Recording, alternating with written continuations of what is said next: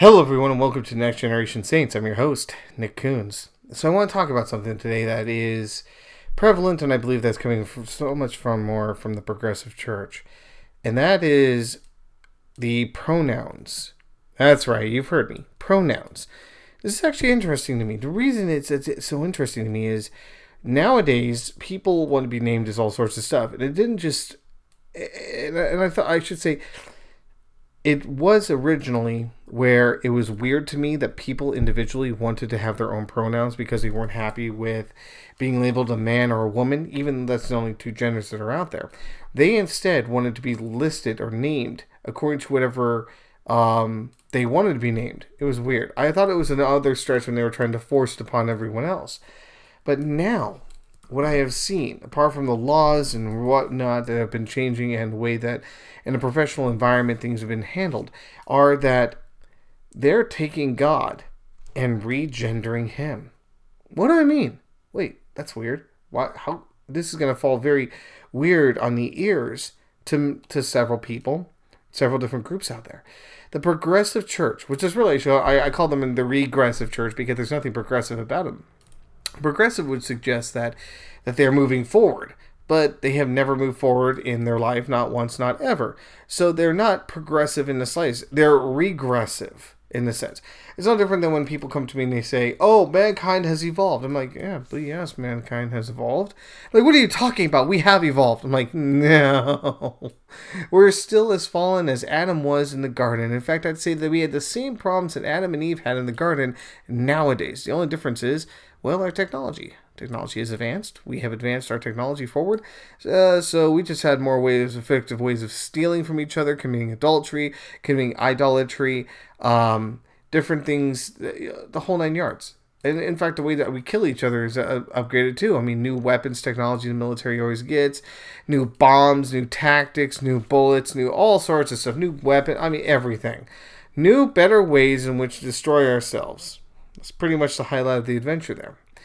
So I know I kind of regret. Uh, I kind of digressed off of what I was actually going to talk about here. So going back to the whole transgender thing, this whole thing about um, about uh, your pronouns, it really kind of got to me because the progress the regressive church came out and said, "Well, we're going to list God as different names now." I'm thinking, okay, I don't like the sound of this, but go ahead. And they were talking about, oh well, we're going to call God what if she's a woman? The first time I ever heard about this was actually when I was watching um, Dogma by, um, um, oh gosh, the director is uh, Kevin Smith. There we go. For a second, that escaped me. Kevin Smith wrote this thing, um, Dogma, and they said he rewrote it and said that you know many people thought that the Bible that um, that God was really a man, but that isn't true because mankind wrote the Bible and man didn't like the idea of God being a woman, so he put in in fact saying that it was a man and men made it happen. Such misogynistic assholes. That's how it was.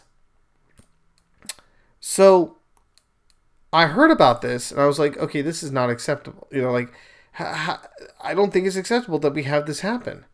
And so I looked into it more, and now it's the unacceptable. Just by I mean by uh, Kevin Smith is now becoming this gigantic phenomenon of changing God into not only just a woman. It didn't stop right there. It also continued on to say things such as um, making him non-binary, uh, uh, female non-binary.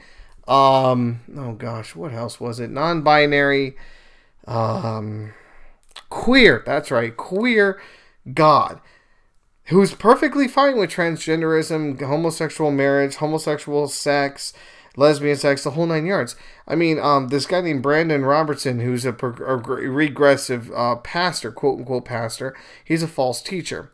And he goes out there and says the Bible says nothing uh, whatsoever against homosexual marriage or homosexual lifestyle or having gay sex. Nothing against it whatsoever. And I look at it and go, well, then I guess you'd have a really hard time with the book of Romans because the book of Romans, you really got to deal with that. But the biggest one I found was this that mankind continuously nowadays is, is switching it up. Now, I first had to look into this like, well, okay, when did this all start? When did this whole thing really kind of really get its, you know, the gears rolling? And I found that this thing, and you might want to hold on to your seats here, folks, because this is going to kind of blow you away. This happened excuse me, right before the 1900s in 1895. That's right, just before the turn of the uh, 20th century. A woman named Elizabeth Cady Sta- Stanton. Yeah, no, sorry, Elizabeth K- Katie. I keep saying Katie. Yeah, Katie, C A D Y, Katie. Yeah, Stan Stanton wrote a book called The Women's Bible. It sounds kind of strange, huh? It was almost like it's only designed for a woman to read. Well, not necessarily. I actually learned this when I was over at Santa Ana College, when my teacher was extremely excited. This is before I got into Christian apologetics whatsoever. I was working at Disney. I was more interested in girls and and and doing the Disney thing, and not really interested in the Bible. So, I I kind of it just kind of went like you know kind of passed by. But I looked into it. Now, here's what was explained to me because I actually started reading some of the Women's Bible, and I heard about it from my professor over at Santa Ana College.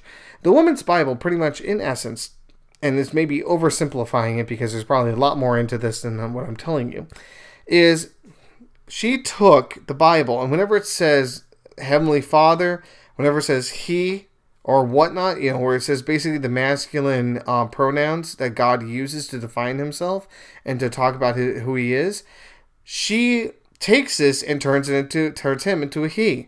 So instead of heavenly father, it's a heavenly mother. Instead of his power, it's her power. All the you see what I'm coming from.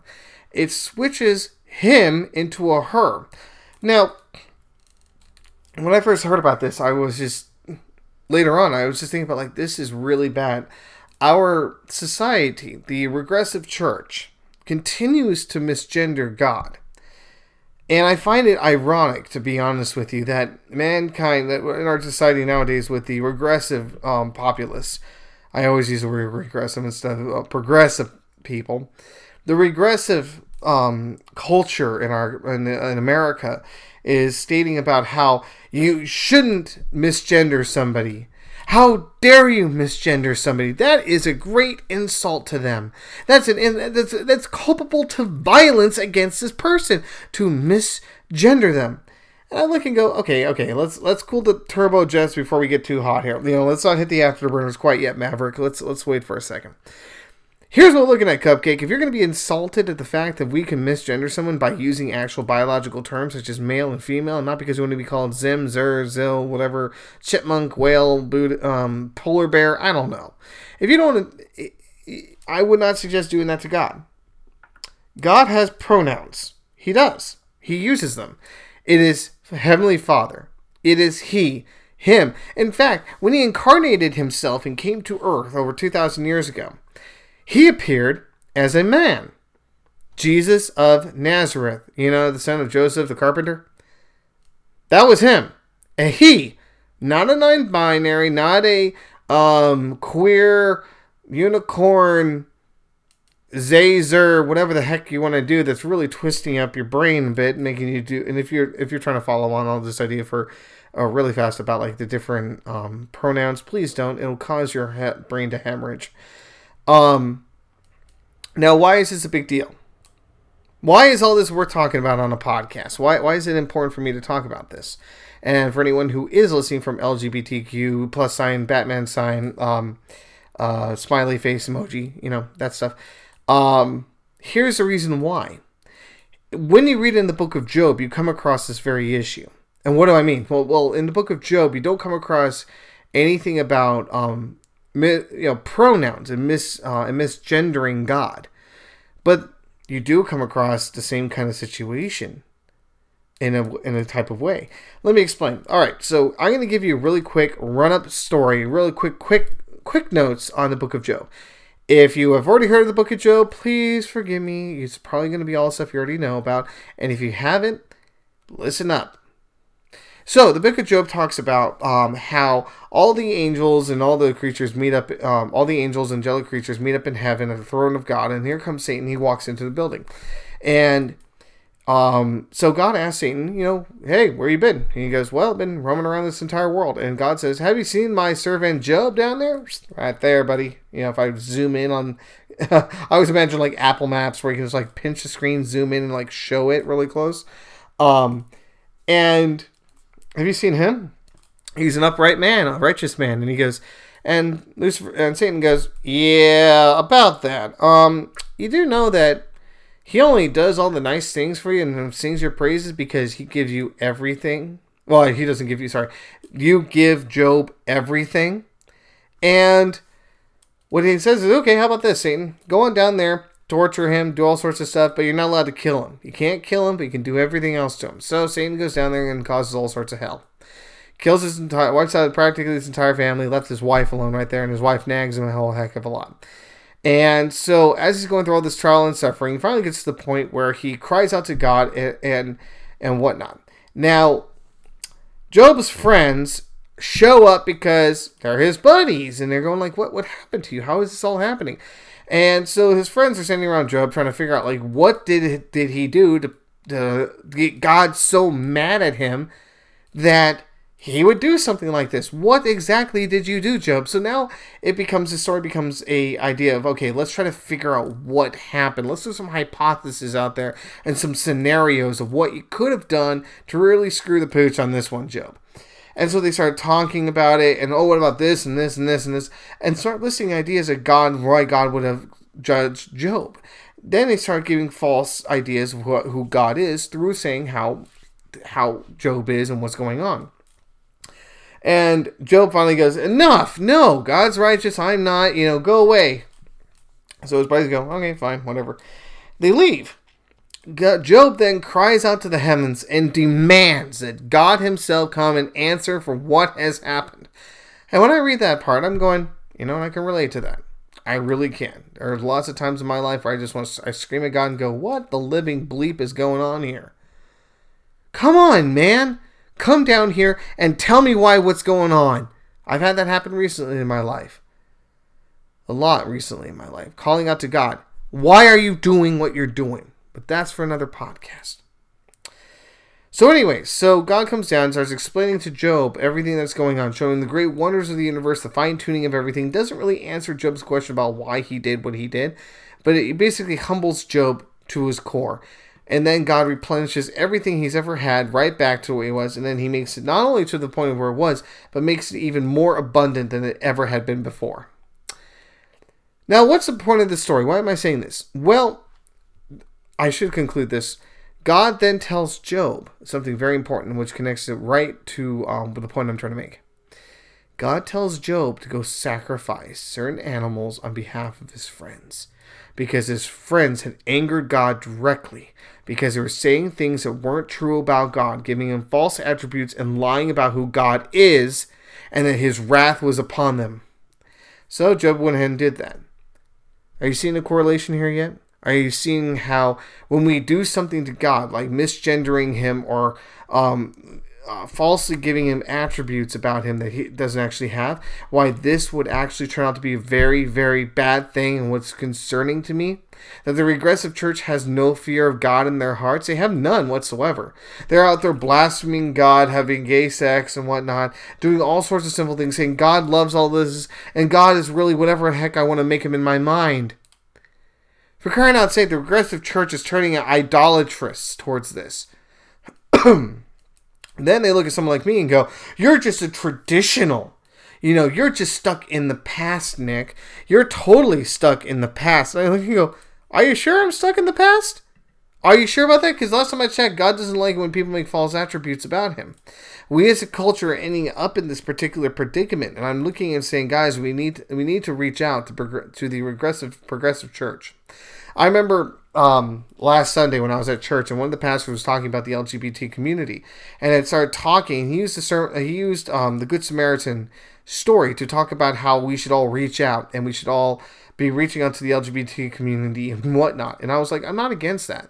But one thing that I will say this, and on my show I'll definitely put this out here, is Christians, we need to reach out to the LGBT community. We do. We need to show them love and compassion. But at the same time, if the LGBTQ is listening to this podcast, you guys need to be less jerks about this. I get both sides have blood on their hands. The Christians, we need to open up and really reach out. Church, we need to go out there and reach the LGBT community. We need to show them love and compassion, understanding, and whatnot. We don't need to compromise our moral systems. I'm not asking anyone to do that, but we do need to reach out to them. But at the same time, I've tried reaching out, talking to LGBTQ um, plus sign Batman symbol. Sorry, I love saying that. Um, and I've been met with nothing but sheer hostility. Oh, you're a Christian. You want to come convert? No, I don't want to. I don't come to convert anybody. But I think we need to reach out to them and squash these ideas of what God, of who God has been turned into by these people, and tell them no that this God that you guys claim to worship is not a a woman, is not female, unicorn, um, non-binary, Zazer, Zem, hashtag Batman emoji, you know, um, smiley face emoji, nothing of that nature we need to go back and look at the gospel where Jesus uh, teaches about who that we have a father and that there's a son and that there's a masculine format and a loving heavenly father. That's what we need to do. And we need to reach out to these this uh, the progressive church, the regressive church, continuously and talk to them and reach out and love on them to bring them back to know who the true Christ is, the true person, the true God is who truly believes in doing these things, who believe and loves them. We can all do all this without even compromising ourselves. So, anyways, it's food for thought for you. Until next time, we meet again. May God richly bless y'all, my dearly beloved.